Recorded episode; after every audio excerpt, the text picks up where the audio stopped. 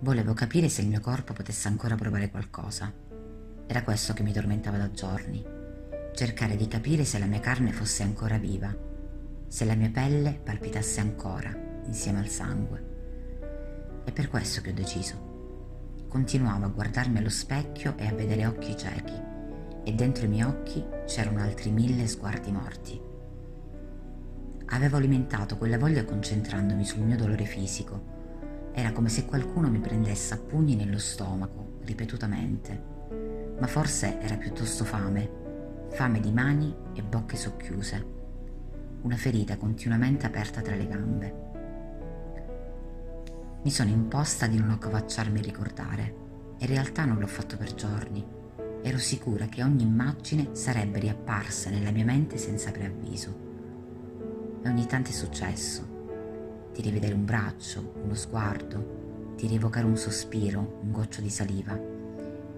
Ma costringevo i miei pensieri a non partire. Gli dicevo di restare fermi e non toccarmi.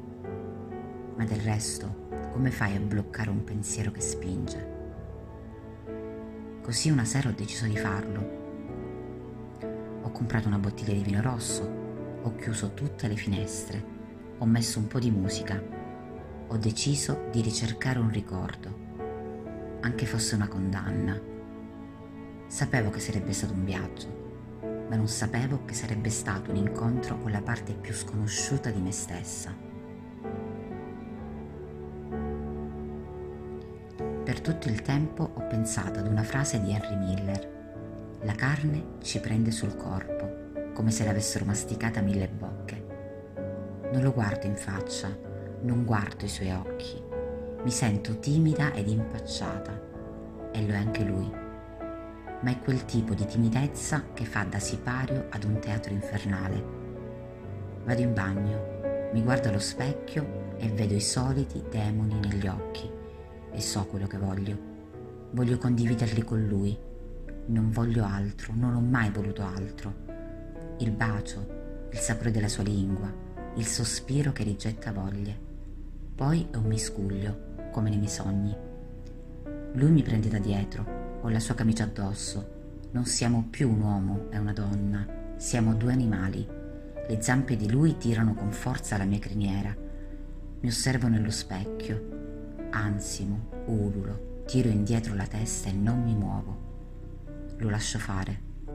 È arrivato di colpo quell'attimo in cui mi sono ritrovata nel mio letto da sola. Sono rimasta per qualche minuto immobile, senza riuscire a capire dove fossi e soprattutto chi. Mi sentivo estranea nel mio stesso corpo. Forse non è stato reale, mi dicevo, perché ciò che è reale rimane, invece nulla. Quelle braccia che chiedevano, che pretendevano, non c'erano i corpi aggrovigliati erano in realtà separati, nascosti in chissà quale angolo della mia mente.